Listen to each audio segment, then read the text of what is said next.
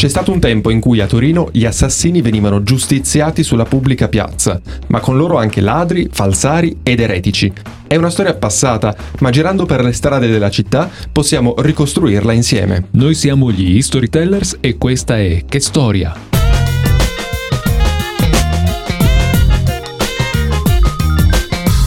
Una delle più tipiche espressioni torinesi che fa parte del patrimonio comune cittadino è boia faus, che potremmo tradurre banalmente come accidenti o mannaggia, anche se la sfumatura è leggermente più forte. È un modo di dire che ha un parente stretto, cioè va sulla forca, che invece ha un significato piuttosto chiaro. Si tratta di espressioni che nascono nella vecchia Torino, quella in cui era ancora in vigore, come in tutto lo Stato, la pena di morte. E se pensiamo che era stata istituita negli Stati Sabaudi fin dal Medioevo, ma che viene abolita solo molto dopo l'unificazione d'Italia nel 1889, si capisce da quanto tempo i torinesi e i piemontesi ne facciano uso. Adesso però andiamo con ordine e scopriamo insieme le tracce che restano a Torino di questa lugubre tradizione. Innanzitutto i luoghi. Sono almeno tre, cioè Piazza Castello, il Rondò della Forca e la Chiesa della Misericordia. Piazza Castello era il luogo per eccellenza delle esecuzioni, ma quelle più spettacolari, perché lì si eseguivano i roghi destinati agli eretici. Il Rondò della Forca è invece uno di quei luoghi di Torino che ha un nome senza averlo, nel senso che i torinesi l'hanno sempre chiamato così, ma nella toponomastica ufficiale invece non esiste. Anzi, oggi è fondamentalmente un grande incrocio che collega il limite del centro storico con il rione Valdocco. Il rondò ha questo nome perché ha proprio una forma circolare, uno spiazzo che nasce durante il periodo napoleonico, quando vengono abbattute le mura e cominciano gli ampliamenti della città moderna, dove prima c'erano per lo più spazi agricoli. All'epoca si chiama però solo Circolo di Valdocco, finché dopo la restaurazione qui viene installata la forca per le esecuzioni capitali. Dicevamo però che il rondò viene aperto solo nell'Ottocento. Prima infatti le esecuzioni venivano fatte in altre piazze come Piazza San Carlo e Piazza delle Erbe. Piazza Carlo Emanuele II, che i torinesi chiamano Carlina, diventa la sede della ghigliottina durante la dominazione francese. Ciò che accomuna questi spazi è il fatto di essere piazze pubbliche, perché le esecuzioni dovevano essere partecipate dalla popolazione come una sorta di spettacolo. L'intento era quello di educare le persone, mostrare la pena prevista per un determinato reato e quindi sortire un effetto preventivo. I reati per cui era prevista la pena capitale non erano però solo gli omicidi, come potremmo pensare, ma ce n'era una grande varietà. Si applicava infatti per i furti sacri sacrileghi, per le bestemmie, per le cosiddette grassazioni, cioè quelle che oggi mm, chiameremmo rapine a mano armata, e poi ancora per i traditori dello Stato. Anche i falsari erano condannati a morte, ma eh, per loro non bastava l'impiccagione. Prima venivano strangolati e poi il cadavere veniva bruciato. Se poi il delitto era stato particolarmente efferato, allora si interveniva con strumenti di supplizio come la ruota e le tenaglie infuocate. Durante l'antico regime era in vigore anche la tortura con cui si estorcevano informazioni ai rei durante i processi, un po' come viene descritto da Manzoni nella storia della colonna infame. Magra consolazione il fatto che la tortura venga abolita nel 1814 con un editto di Vittorio Emanuele I e infine è Carlo Alberto che nel 1831 abolisce ruota e tenaglie e riduce i reati passibili di pena di morte. Al rondò della forca oggi non resta alcuna memoria di queste esecuzioni, anche perché la forca veniva montata e smontata all'occorrenza.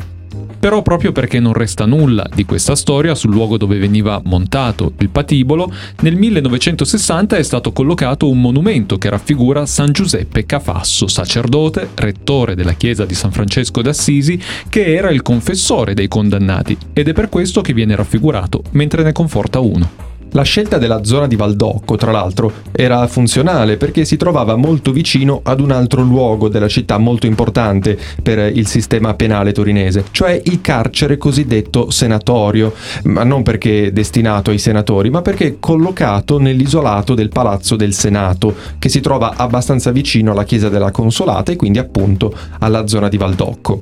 Queste erano le prigioni per i reati più gravi ed erano dette criminali.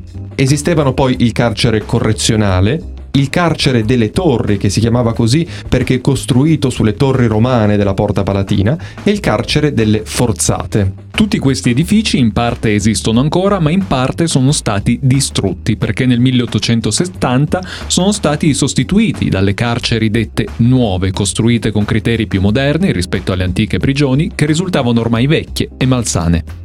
I condannati a morte avevano almeno la possibilità del conforto religioso. Per questo motivo nel 1578 il duca Emanuele Filiberto istituisce la Confraternita della Misericordia, che si occupava proprio di assistere i condannati e di accompagnarli al patibolo. Inizialmente la confraternita aveva sede nella chiesa di San Dalmazzo, su via Garibaldi, finché nel corso del Settecento varie vicissitudini la portano ad avere un proprio tempio, che si trova proprio a due isolati di distanza dalle carceri senatoriali.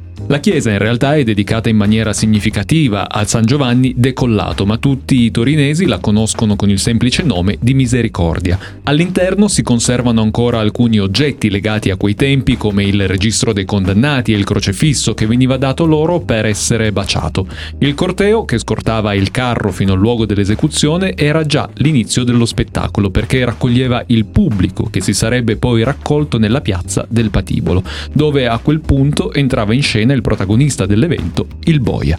Si trattava di una figura un po' ambigua perché da una parte è indispensabile per l'applicazione delle pene, dall'altra proprio per il mestiere che pratica è oggetto di disprezzo e di biasimo da parte del popolo. Per questo motivo il boia vive una vita isolata. La sua abitazione è tradizionalmente una casa in via dei Fornelletti, nel quadrilatero romano, la via che oggi è intitolata Franco Bonelli. La sua chiesa di riferimento è Sant'Agostino, dove il boia aveva un banco personale separato da quello degli altri e nella stessa chiesa, o meglio sotto il suo campanile, trovava sepoltura.